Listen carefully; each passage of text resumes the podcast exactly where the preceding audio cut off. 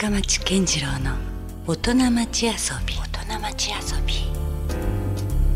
さあ、えー今週遊びに来ていただいているのは株式会社ピエトロ、えー代表取締役社長の高橋康之さんです。どうぞよろしくお願いします。よろしくお願いします。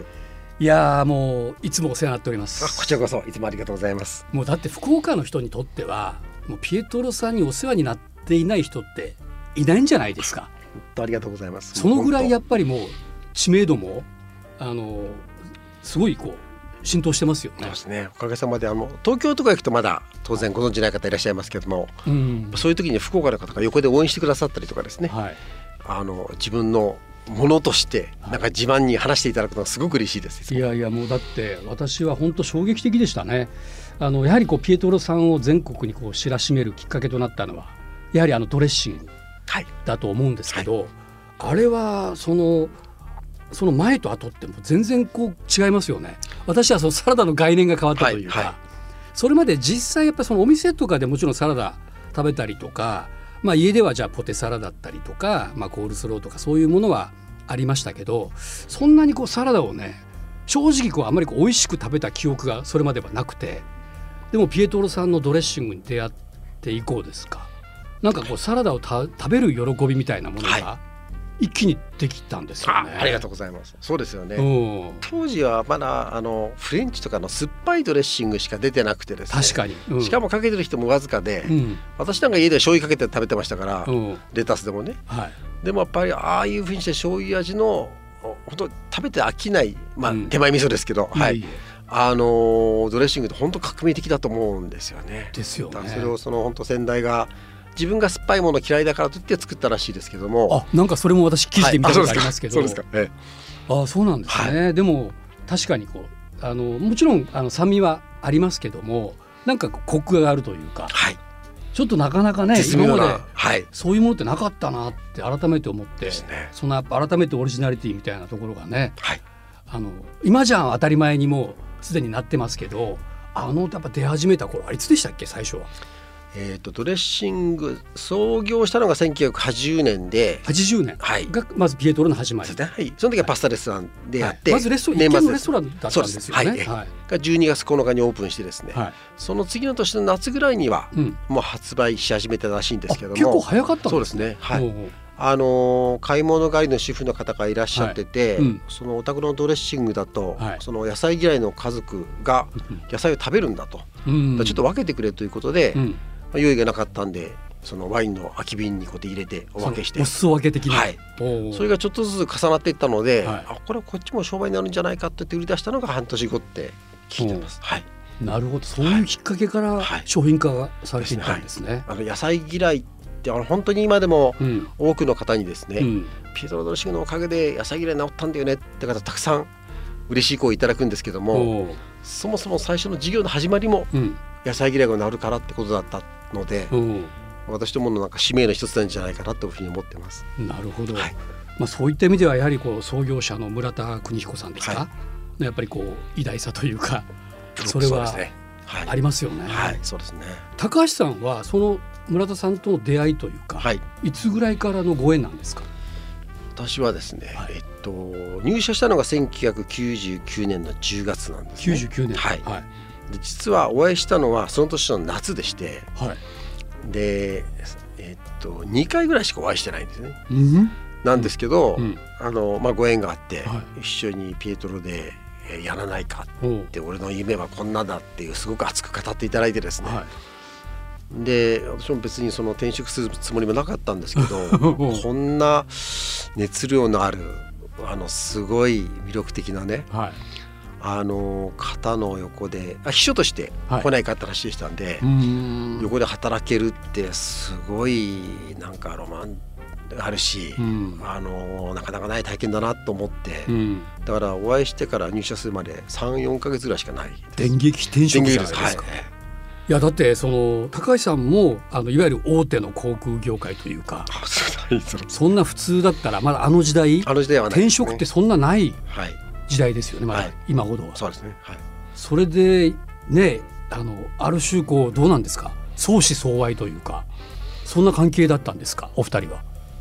いやそうしそうまあどうでしょう。いやいやそんな村田からすると気持ち悪いですけどねまあ。ええでもなんかそんな感じかなと。あのー村田すると後で聞いたのは、話してて、うん。あの嫌な感じはしなかったと、うんあのーというふうに聞いたんであこいつだったらずっと俺の横にいてもうん。嫌じゃないなと思ったのでうん選んだっていうふうに聞きましたけども、なんかでも最初からそれは村田さんが高橋さんもちょっと狙ってたんじゃないですか。わかんないですけどだってそんな3か月でね。こっちに来いみたいな、なんで全然存じ上げなかったんですよ。うん。お互いに。ええうん。で私の方でもあの私結構歴史ものとか好きでですね。はい。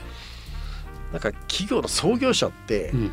なんかそういうなんか戦国武将のねうん、なんかそういうあの英雄みたいに思ってたわけですよずっと。なるほど、ね。であのあそんな人が目の前にいるんだってもうドキドキしちゃってですね、うん。でそういう方に声かけてもらったので、うん。やっぱりどうせ一回の人生だからね、うん。あのこの方の横で仕事させてもらうっていうのはうん。あのいい気がするなっていうことで、あのまあ周りからいろいろ言われましたけど、うん。あの本当。反対の声もやっぱりあったりしたんですか？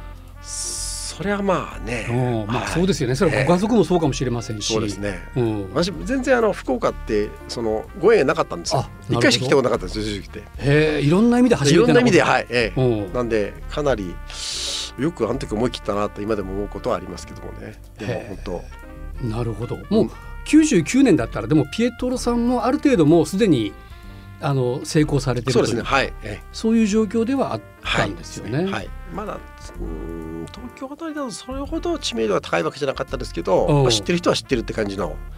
なるほど、はい。まあ福岡ではもちろん皆さん知ってたけど、ね。はい。まだ全国的にはこれからという、はい。まね。はい。そういうタイミングでもあったんですね。はい。なるほど。じゃあそれはもうあのほだされてというかあのもう口説かれた。いやいやもう拾っていただいたと思ってます。はい。あの本当。うん、あのいやね運命ってわかんないですね。その高橋さんからしてですね、はい。その村田さんという創業者はどんなやっぱ印象なんですか、一言で言うとやっぱすごい人でしたですね、うん。あの全てにおいてもパワーが違いますし、うん。まあ、本人も仕事も遊びも一生懸命っていうねはい。自分のモットーで、うん。あの仕事の方もそうですけど遊びの方も本当に一生懸命やるタイプでしたけども、うん。全てにおいてスケールが違いましたし、うん。それから発想があのなんだろうやっぱ、うん天才的でしたですよね、うん。ちょっと普通の人が考えるリズムでこうこうじゃなくて、うん。最初パッと見た時に分かんないぐらいうん突拍子のないアイディアをいただいて。こう感覚的なはい。直感の話だったり、はい。はい。うん。でも結構計算もあったりとかするんですけど、うん。我々からするとんもう全く理解できなくてですね、うん。だいぶ経ってからあああれがこういうことだったんだってことはよくありました。もともとあれでしょ？その村田さんもその飲食畑をずっとやってこられた方でもなかったよじゃなくて、はい、話も聞い一てますけど。回飲食をしてん。で失敗して、はい。しばらくサラリーマンをうん。10年以上やって、うん。で39歳の時にもう一回ピエトロチャレンジしたってことですので、おー。まあ、飲食も知っていれば普通のサラリーマンの仕事も知っているなるほど、と。はい。どうなんですかね？じゃあ最初はまあそのレストランをうまくやれればいいぐらいな創業の時はそんな感じだったんでしょうかね？でもあの一点のレストランの対象で終わるつもりはないというのはあ言ってたそうですので。やはり最初から何かもはい。うすごい野心というか、はい、事業としてやるんだと。うん。だ何と呼びますか店長ですか大将ですかって言われた時に、うん。いや社長と呼んでくれと。お俺は事業を作るんだってほ言ってたそうです。うなるほど、はい。まあ実際でもそのビジョンっていうのがまあそのまんまそうですね。展開後にね展開されていくみたいなはい。ですね。ところですよね。英雄ですか？っていう私にとってはですね。なかなかそういう言葉って聞かないですよね経営者そうですかね。でもなんか、うん、そのカリスマ的なところもやっぱあったんですか？はいですね。なるほどねいやそれでじゃあ逆に今度まあ高橋さんから言いにくいかもしれませんけど、村田さんは何を期待されてたんでしょうか？高橋さんに対しては。私にですか？そうですね。真面目に聞きすぎよって言われてたんじゃないですかね。あの、右腕的な感じあ、その入る時ですか。はい入る時はあのそうです。それはあのー村田が自分にやりたいことをわっとやっていく上で、うん。あのスそのスピードを上げるための、うん。あのーなんでしょう。サポートを期待されてたんじゃないかと思います。うん、いや要するにその高橋さんご自身もあのいわゆる飲食業界の方じゃないじゃないですかもともと。はい。でそれでねなぜこう村田さんがそこに高橋さんに魅力を感じたのかというところもねちょっと気になるところですよね。それはよくわかんないです。でもやっぱりあの仕事業種関わらず、うん。やっぱそのまあ相性みたいなのありますよね。うんあまあもちろんそういや仕事やるんだらね。人と人ですもんね。はい。うん。なんでそういうとこだったんじゃないか。だからあの本当に一緒にいて苦にならない、うん。同じ車のねうん。中にいつついていくわけですから、うん。その時にあこいつ目障りだなと思,、うん。思わないやつにしようと思ったって言ってましたので、あはい、あの一応なんか波長があったんじゃないかなと。馬が合うというか。はい。まずそれが前提としてはい。あったんですはい。こっちは緊張したから覚えてませんけど。いやいや、はい。でもなんて言うでしょう。こうその村田さんがそういうこう一代でまあ起業されているじゃないですか、だからそういうところで考えたらなんとなくそのまあ親族経営というかねなんかそういうところに貢献していくのかなというふうに考えがちですけども、はい。高橋さんはまあいわゆるこう別の企業からまあ引っ張られていく。はい。でそれでそのまんまこう社長に就任ということですもんね。はい。でそれっていうのはあのどうでした？自分が実際にこう社長になるということに関しては。うんいや結構あのー村田最後あの急に亡くなったんですよね。いやそうなんですよ。それはもう本当ショックなニュースとしてやっぱ福岡でもね書きめくりましたけど。はい。半年前まで本当に元気でサックス吹いてましたんで、ああのー最後の1か月ぐらいで急に具合を頼りくなりまして、はい。だったのであの次の社長もその時決まってなかったですし、あの誰もこの準備もしてなくて、あうん。私もなんかあのどうなるのかなみたいなことを考えていたところがあってですね、うん。なのであとは本当にああいう偉大な創業者うん。の人が失うっていうのは、うん。あのまあ本当大変でしたし、まあ、会社の危機でもあったんだろうなと思いますけど、うん。それはじゃあもういわゆる周りからこう指名されるというかそういう中で高橋さんに白羽の矢が。そうですね、まああの一応会社ですので、うん。あの臨時取締役会を開いて、うん。はい。えその中でご指名いただいたということおー。はい。でもそれはねある種やっぱ村田さんが最初に高橋さんに目をつけた感じが 外れではなかったとあいうかそのままそれがね順当な、まあ、後継者ということで選ばれたような気もしますしね。ね。まああのずっと本当におそばでお使いしてましたんで、うん。その村田イズムみたいなのは、はい。多分他の人よりは理解してたのかなっていうところは確かにありましたんで、はい、そこをまあしっかりと検証しつつ、ねはいただ私あのいろいろあの事前に高橋さんご自身のあのきインタビュー記事とかも拝見してますけどももちろんだから高橋さんご自身が取り組んでらっしゃるようなこともい。ろいろあるみたいですね。ありがとうございます。はいそうですか。はい。いやそれでね私ちょっとあの私の方から言わせていただきますけども、はいはいまあ、素晴らしいなと思ったのがあの高橋さんは一切その社員とかの悪口を言わない、ああはい。うん、やっぱりそのどうしても経営していると、まあ、上からまあもちろんそのスタッフとかもいますからでやはりこう高いところを望みますよね社員に対して、はいはいそうするとやはりこうちょっと物足りないなとかね思ったりするようなところもあるかと思うんですけども、まあ、そういうところも出さずにというかなんていうんですかねこうどういう経営というかスタッフとの関係性を築かれてるんですか？いや私自分でやったらできないだろうなと思うことすごく多いんですよね。私結構何もできないんですよ。そのうん。サポートはできるんですけどね。はい。だからみんなこうやって話聞いてると、うん。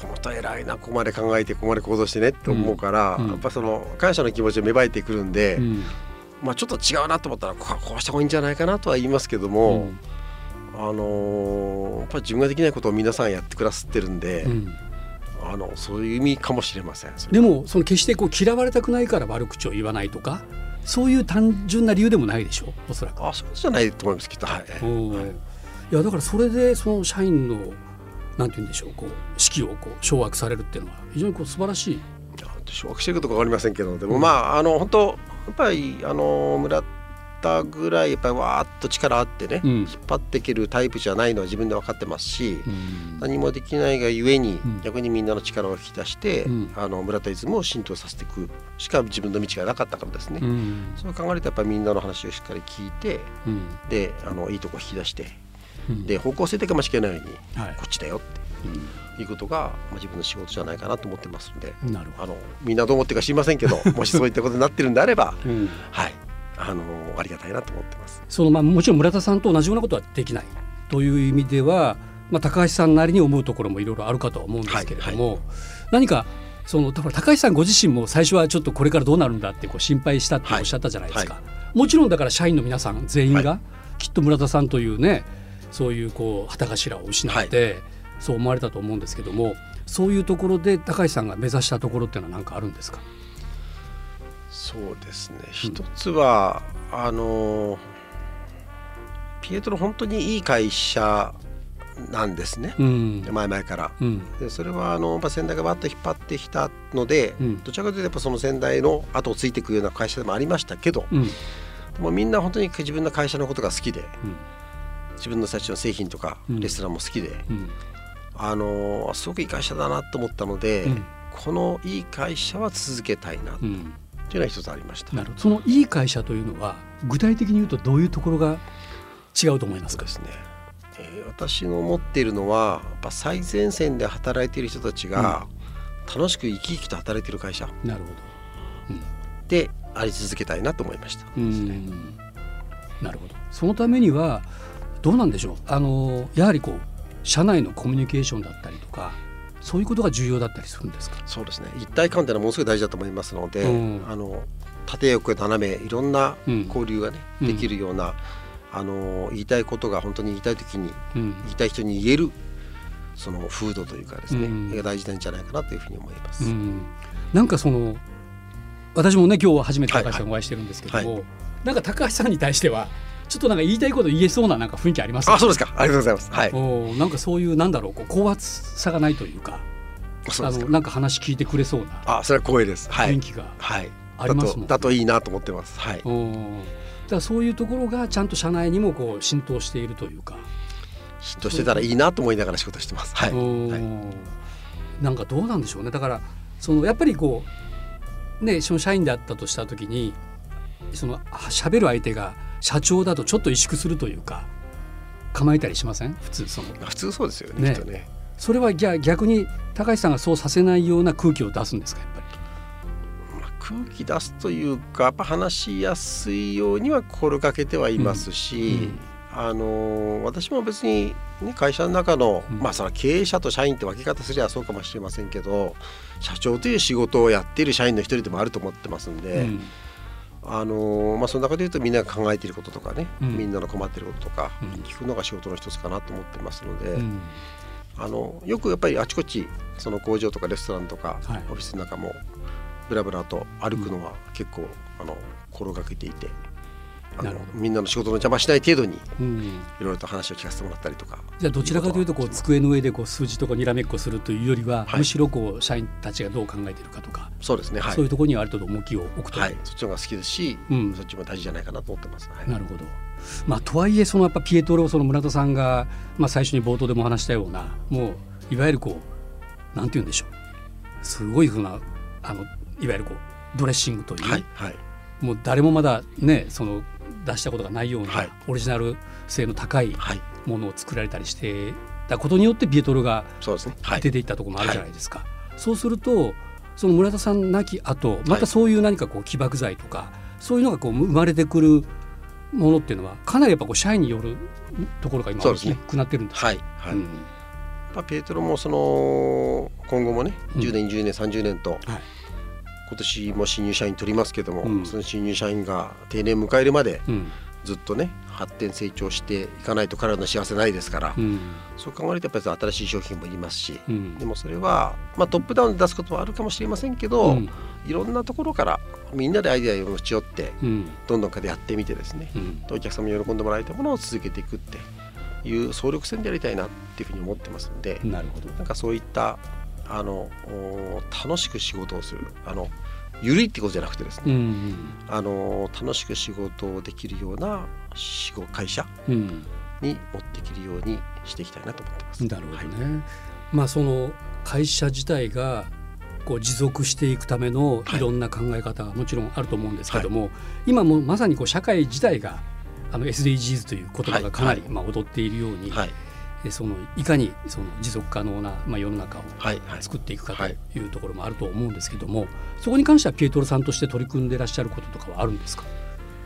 そうですね。あの、うん。結構いろんなことをさせてもらってます、うん。あのまあ、ホームページで細かいところ出してますけども、ぱ一つはでも世の中のお役に立たない会社って多分ねなくなっていくんだろうなと思っていますので、うん。例えばそのドレッシングがはい。野菜嫌いの方に、うん。ね野菜を好きになるうん。きっかけをご提供できているように、うん。例えばレストランについてはただ食べるだけじゃなくて、うん。本当に楽しい仲間とか家族とかの空間をご提供できるかどうかだっていうとか、新しい商品も食の健康だとかうん。楽しさだとか、食べる喜びだとか、うん。そういったことが提供できる会社であればうん。続けられると思いますので、うん。SDGs もその一環としてですね、うん。いろんな形でやっぱその、えー会社を支えていただいている世の中にご恩返しをする。うん。というつもりでみんなで考えようやと言ってうん。あのいろんな人がいろんなことを考えてくれてますんで最近ちょこちょこといろんなものが形になってきてああまたじゃあこうあのドレッシングに続くようなラインナップもどんどん開発商品はですねはい。あそこまで売れるかどうかわかりませんけどでも 新商品はどんどん開発してうん。どんどん世の中に出そうと思ってます、何か昨年ですか？はい。あのピエトロビジョンとはい。いうものがなんか、はいあの社内会社的には打ち出されたと聞いてますけど、これはどういうことなんですか、これはですね、はい。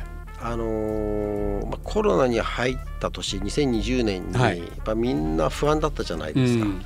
その時にまあコロナ23年ぐらいかかるかもしれないとうん。思ったので、うん。その先例えば10年後に会社がどうありたいかっていうのを、うん。みんなで話し合おうよって。ほう。楽しい話をしようなるほど、ということをしてですね、うん。プロジェクトを作って、うん。でまあその56人ぐらいの、うん。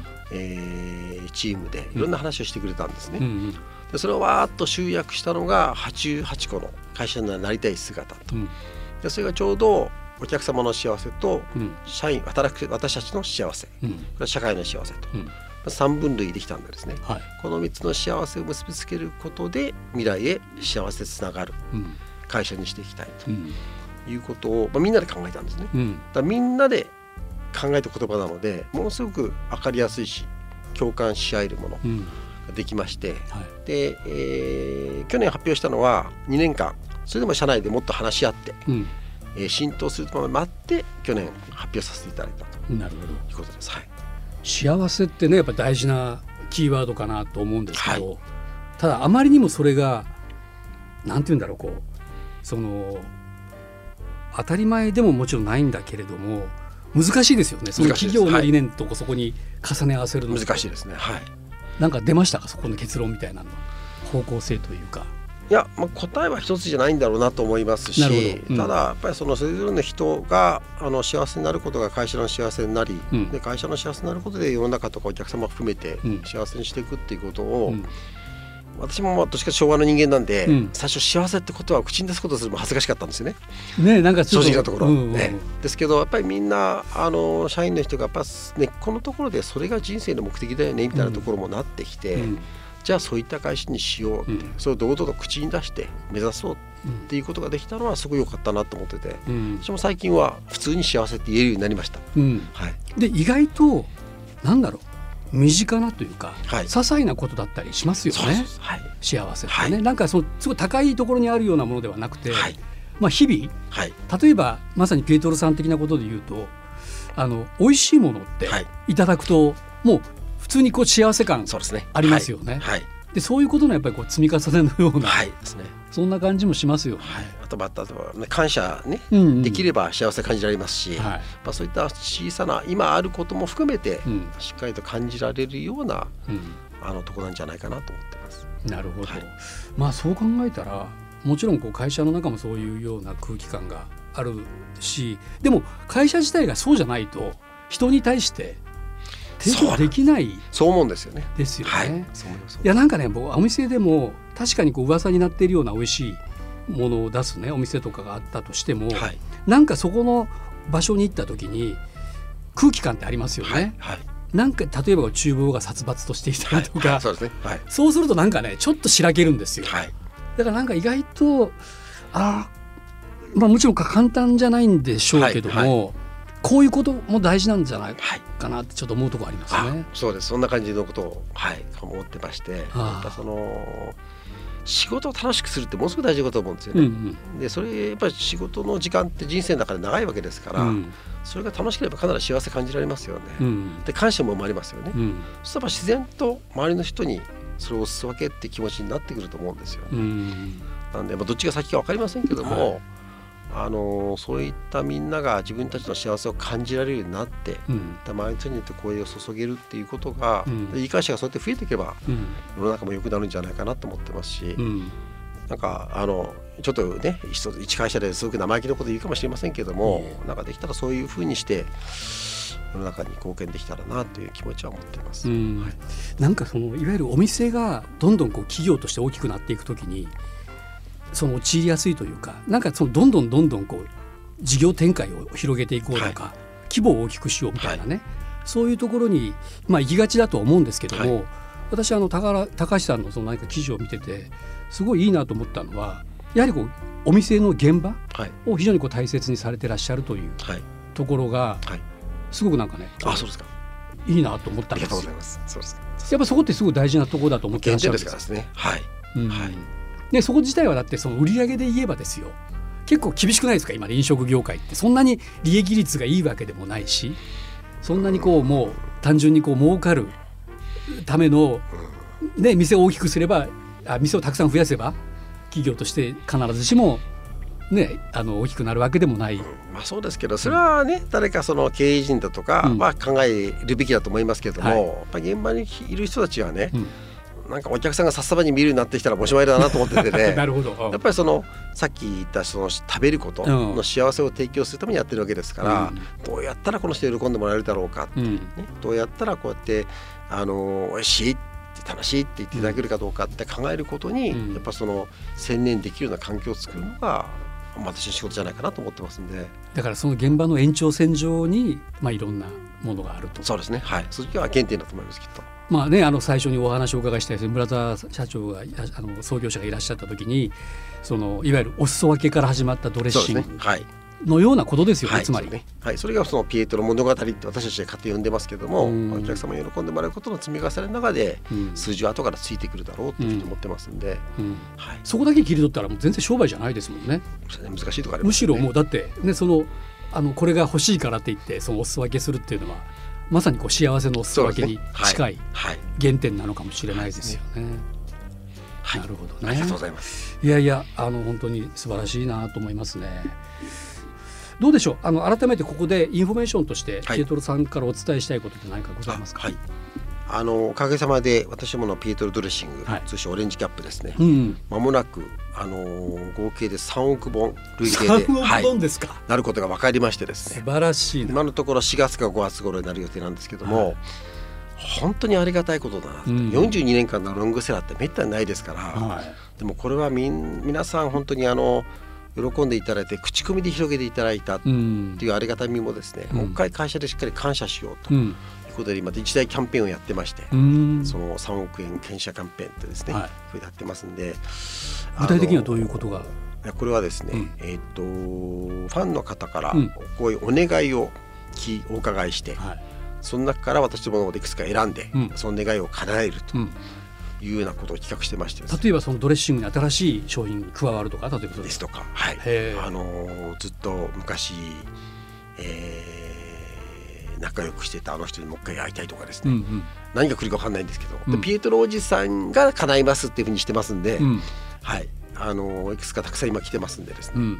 まあ、どれを叶えようかというふうにちょっと社内で検討しているとこあろで。これからまたそういうところが動きがあるはい、ということなんですね。あの、はい、インスタとかホームページでアップしてますんで、よかったら見ていただければと思います。じゃあ詳しい情報はえーピエトロの公式ホームページだったり、はい、SNS はい、でチェックしていただければとはい、お願いします。ね。はい、本当にありがとうございます。はい、こちらこそあのじゃあ引き続きですね、はい来週もまたはい、お迎えしたいと思はいい、ますので、どうぞよろしくお願いします。よろしくお願いします。はい今夜のゲスト株式会社ピエトロ代表取締役社長の高橋康之さんでした。ありがとうございました。ありがとうございます。Love FM Podcast. ラブ f m のホームページではポッドキャストを配信中スマートフォンやオーディオプレイヤーを使えばいつでもどこでもラブ f m が楽しめますラブ FM.co.jp にアクセスしてくださいね Love FM Podcast.